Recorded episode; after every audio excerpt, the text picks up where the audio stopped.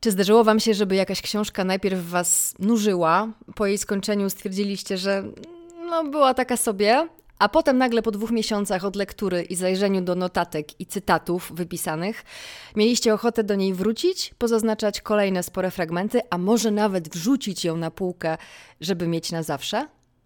No to dzisiaj właśnie będzie o takiej książce.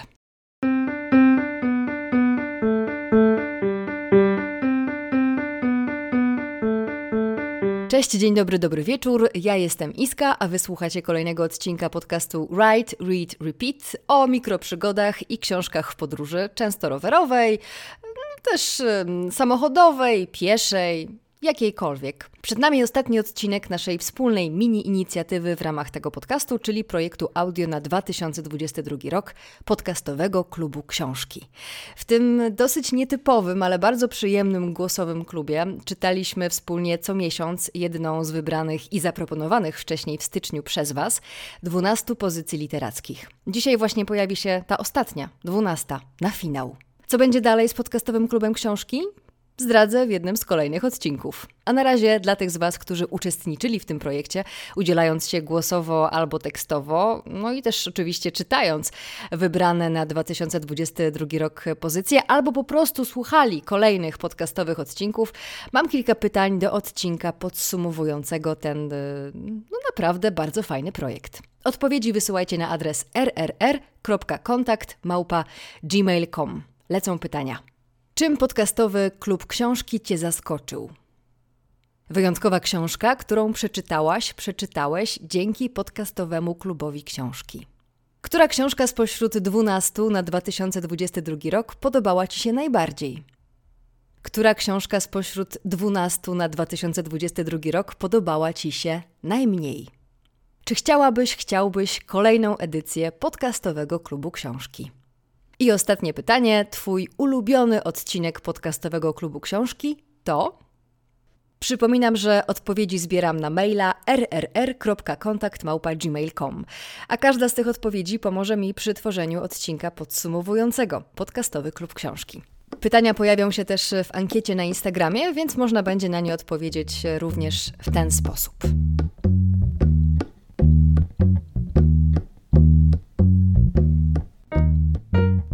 Dobra, koniec formalności. Teraz przechodzimy do ostatniej tegorocznej lektury. Będzie mrocznie. Czas na ostatni w 2022 roku odcinek podcastu. No i tak się też złożyło, że przy okazji podcastowego klubu książki. Ten odcinek sponsorują różne gatunki literackie, miejscowość Łask, głosy niektórych z Was, zaskoczenie oraz prom. Zapraszam.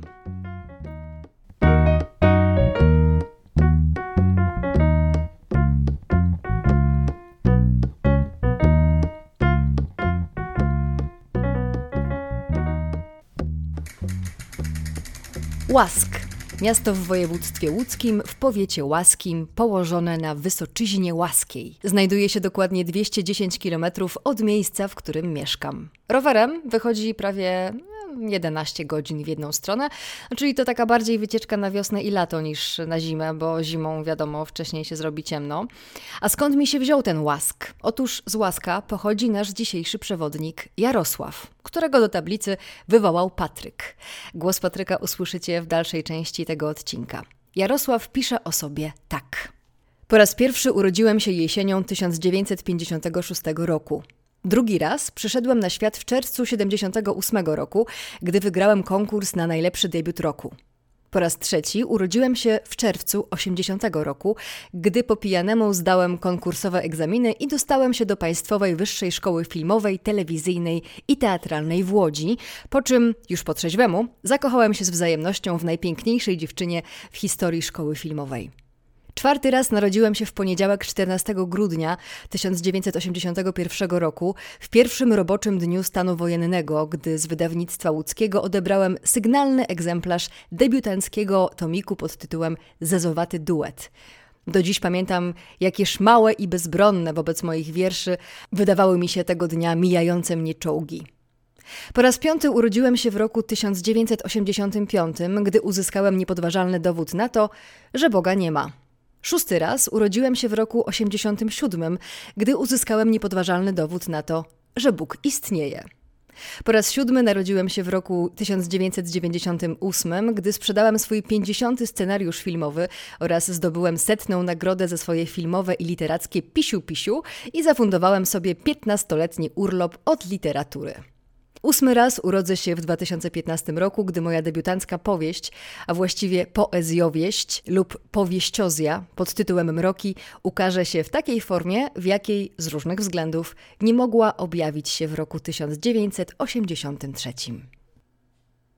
I właśnie o książce Mroki będziemy dzisiaj rozmawiać, autorstwa Jarosława Borszewicza, a o samym Jarosławie Borszewiczu Agnieszka Osiecka napisała w 1980 roku, a raczej powiedziała podczas audycji radiowej tak. Do naszego radiowego kącika literackiego wpłynęło już kilkaset tekstów. Na mnie największe wrażenie zrobiły wiersze Jarosława Borszewicza.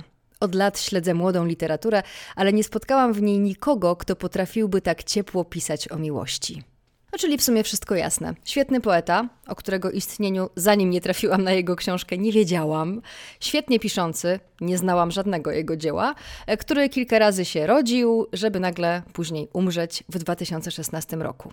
Ale oczywiście na tym się nie zatrzymam, bo z ciekawości przed lekturą zajrzałam jeszcze tam, gdzie czasami zaglądam i potem tego żałuję, czyli na stronę z recenzjami książkowymi lubimyczytać.pl, a tam zaatakowały mnie takie słowa. 10 na 10 to jedna z najważniejszych książek mojego życia. 2 na 10. Moim zdaniem wygląda to jak zbiór pretensjonalnych notatek, które nie zostały dopracowane.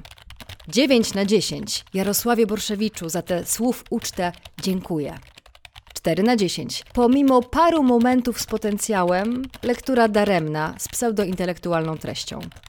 8 na 10. Kopalnia cytatów i przemyśleń, często zabawnych. 2 na 10. Mam poczucie, że to chore wynurzenia sfrustrowanego grafomana na poziomie wczesnych nastolatków. Średnia z tych ocen wypada, muszę powiedzieć, całkiem nieźle, bo zobaczyłam, że ogółem to jest 8,1. Czyli mówiąc krótko, nie ma tutaj letnich recenzji. A takie książki zwykle mnie frapują bardziej, bo się zawsze zastanawiam, czy to świadczy o ich wyjątkowości, czy może o niezrozumieniu autora, albo po prostu na kogo trafi na tego Benz. Pytanie, jakie zadałam Wam tym razem, takie pomocnicze pytanie do recenzji, brzmiało: Czy spodziewałaś, spodziewałeś się, że ta książka taka właśnie będzie? No więc ja się w ogóle nie spodziewałam, nic a nic, bo z jednej strony Mroki to jest taki notatnik, z drugiej strony trochę pamiętnik, z trzeciej zbiór czasami naprawdę przyznaję mądrych aforyzmów i przemyśleń, a jeszcze z czwartej strony coraz mroczniejsza opowieść o miotaniu się w sobie. Jeżeli jakąś książkę warto byłoby zaproponować na przykład na lekcji polskiego albo właśnie w takim klubie jak nasz, tylko po to, żeby o niej pogadać przez kilka godzin, zastanawiając się, co autor miał na myśli i ile jeszcze warstw ma ta literacka składanka, to myślę, że mroki Jarosława Borszewicza są do tego doskonałe. Naprawdę. To jest taka literatura, która zaskakuje i której się nie da na raz. Teraz już wiem, że ja popełniłam bardzo duży błąd, czytając ją od deski do deski, e, bo mnie bardzo, przebardzo nawet zmęczyła. Znacznie lepszym rozwiązaniem jest czytanie fragmentu i potem wskakiwanie w rozmyślania o tym, co nam właśnie trafiło do głowy. A jakie tu są piękne wiersze. No nie dziwię się Agnieszce Osieckiej, że była pod wrażeniem. Jeden wam zacytuję, a zaraz po nim pojawią się głosowe recenzje od Ani, Damiana i Patryka, bo naprawdę świetnie podsumowali mroki Jarosława Borszewicza. Dobrze, że jesteś. Do wczoraj znowu bolało mnie serce, a ciągle nie mam pomysłu na życie. Musisz mi pomóc, bo od 16 dni pada deszcz i życie powoli zaczyna mi się rozmywać. Miałem iść do dentysty, ale przybłąkał mi się wiersz o tobie. No i nie mam go z kim zostawić w domu. Dobrze, że jesteś, bo w zeszłym tygodniu u Fukiera śmierć znowu pytała o mnie szatniarza. Dzwoniłem dzisiaj do ciebie, ale słuchawka ugryzła mnie w rękę i pewnie ta rana tak szybko się nie zagoi. Musisz mi pomóc, bo jestem zmęczony jak Bóg, który harował przez tydzień i nie stworzył świata. Ostatnia książka w 2022 roku w ramach podcastowego klubu książki. Chyba nie ma przypadków. To losowanie, wiadomo, nie było ustawiane, ale moim zdaniem to dobrze, że mroki wylosowały się na końcu 2022 roku, bo są jakby taką literaturą hard. Powiem szczerze, dla mnie wszystko. Liryka, epika, dramat. Autor ma taką możliwość, taką umiejętność, że potrafi w książce, nawet jeżeli to nie jest część pisana prozą, zawrzeć taką dawkę emocji, tak opisać swoje uczucia, że robi to niesamowite wrażenie. Książka nieraz trudna, momentami pewnie dla dla niektórych osób obrazoburcza, niektóre te sformułowania, porównania, ale dobrze oceniam tę książkę. Pewnie czegoś takiego, takiej dawki emocji spodziewam się po szklanym kloszu. Jeżeli przy szklanym kloszu Izo miałeś taką cenną uwagę, żeby dawać adnotacje dla osób, które mają problemy psychiczne, to tutaj wydawnictwo Iskry chyba na pewno powinno taką adnotację w swojej książce zawrzeć. Czy polecam jako taką ciekawostkę literacką? Tak. Czy wrócę? Chyba nie szybko, bo muszę od niej odpocząć, bo skrzyła się jak śnieg za oknem, który u nas topnieje od emocji i robiła wrażenie, poruszała. Mnie w szczególności ta część poetycka, bo tak jak mówię, Jarosław Borszewicz świętej pamięci mógł i zawierał emocje w kilku zdaniach. Można było siebie zweryfikować przez te sformułowania. I to chyba wszystko, co chciałbym powiedzieć, ale na pewno chciałbym podziękować za ten rok. Gdyby nie autorka instagramowego profilu o książka, nigdy bym się o podcaście nie dowiedział i za to twórczyni tamtego profilu należą się podziękowania. Tobie Izo za to, że chciało Ci się chcieć i miałem przez 12 miesięcy, w trudnych niektórych miesiącach swojego życia, motywację do tego, żeby po książkę sięgnąć, co było ożywcze. Szybko zleciał ten rok i za ten trud pracy przy podcaście bardzo serdecznie Ci dziękuję, a w szczególności dziękuję za tęczowe San Francisco Tobie i osobie, która tęczowe San Francisco do podcastu zgłosiła. Niech 2023 będzie dla nas wszystkich rokiem nie gorszym niż 2022. Wszystkiego dobrego. Wszystkiego dobrego też. Autorka profilu i również bloga o książka, o której wspominał Damian, to Sandra, więc mocno Cię przy okazji, Sandro, pozdrawiamy. Nigdy się nie widziałam z Sandrą na żywo, ale od czego są social media? Tam naprawdę można spotkać bardzo ciekawych ludzi, nawet nie trzeba ich widzieć fizycznie. Chociaż pewnie jakbym pojechała do Torunia, bo z tego co dobrze kojarzę, tam mieszka Sandra, to pewnie miałabym okazję, żeby się może z nią zobaczyć. Dziękuję Damian za miłe słowa na temat podcastowego klubu książki. Cieszę się, że towarzyszył Ci w różnych, nie zawsze lekkich momentach 2022 roku. No ale na podsumowanie, jak mówiłam na początku odcinka, jeszcze przyjdzie czas w jednym z kolejnych odcinków a teraz wracamy do recenzji. Kilka słów od Ani. Pytanie do Mroków Borsewicza e, brzmiało chyba, co mnie zaskoczyło w tej książce. I faktycznie tym, co mnie zaskoczyło w tej książce, no to po prostu była sama struktura tego tekstu, to jak ona została napisana. Język jest bardzo bezpośredni. Czasem mi się to nie podobało, nie lubię aż takiego przekazu. Czasem tak było dla mnie trochę zbyt wulgarnie, ale były też rzeczy, nad którymi się trochę zatrzymałam i myślę, że dlatego warto było przeczytać e, tę książkę. E, na przykład fragmenty o tym, jak e, główny bohater rozmawia z jakimś człowiekiem i on mówi, że już w życiu wszystko przeżył i zaliczył wszystkie upadki, wzloty i już nic więcej go nie zaskoczy w życiu, a bohater odpowiada mu, że a może w życiu chodzi o coś innego, o to, żeby nie tylko przeżyć wszystko raz, ale na przykład, żeby przeżyć dwa razy. Jest trochę takich fragmentów, też innych, nad którymi się zatrzymałam. Ten moment, w którym patrzysz na ten tekst, czytasz go drugi raz i odrywasz wzrok i e, myślisz o tym właśnie, że to ma sens. Nie spodziewałam się takiej lektury na grudzień. E, wybór tej e, książki mnie też zaskoczył. Nie wiem, kto ją zaproponował. Może ta osoba też mogłaby powiedzieć, dlaczego akurat wybrała tę pozycję. W porównaniu do poprzednich książek, które czytaliśmy w podcastowym klubie książki, ta jest zupełnie inna, taka absurdalna i nieoczywista, ale nie mówię, że to na minus. No właśnie to jest to, co przede wszystkim podoba mi się w tym naszym klubie, który właściwie kończy się już teraz, że to są książki, których raczej bym nie przeczytała tak sama z siebie, a przez to, że zdecydowałam się na to, weszłam w to czytanie wspólne, miałam motywację do tego, żeby poznać też inną literaturę, taką, której normalnie nie czytam. I to jest mega na plus. Mam ten przywilej, że z niektórymi z Was mogę porozmawiać w wiadomościach prywatnych, więc y, nie ukrywam, że też z mojej własnej ciekawości zapytałam osobę, która wybrała lekturę grudnia do podcastowego klubu książki, dlaczego akurat ta książka. No i Patryk, bo to o nim mowa, odpisał mi bardzo krótko: Widziałem dobre polecajki, brałem w ciemno. I co ci z tego brania wyszło, Patryku? Ta książka ryje banie. Zabierałem się do niej kilka razy, żeby ją y, przeczytać w ciągu roku. Odkładałem ją. Czytałem ją w pracy, w trasie, często na promach pływając między państwami. Trudno mi było przebrnąć przez pierwszą część, przez połowę tej książki, bo co chwilę pojawiały się nowe wydarzenia, nowe wątki, do których później musiałem się cofać, y, żeby to jakoś ogarnąć, zrozumieć czego się spodziewałem po tej książce? Na pewno nie takiego y, zakończenia, nie takiego przebiegu wydarzeń. Już wiem, dlaczego wszyscy piszą, że nie można jednoznacznie zakwalifikować do, do jakiegoś konkretnego działu.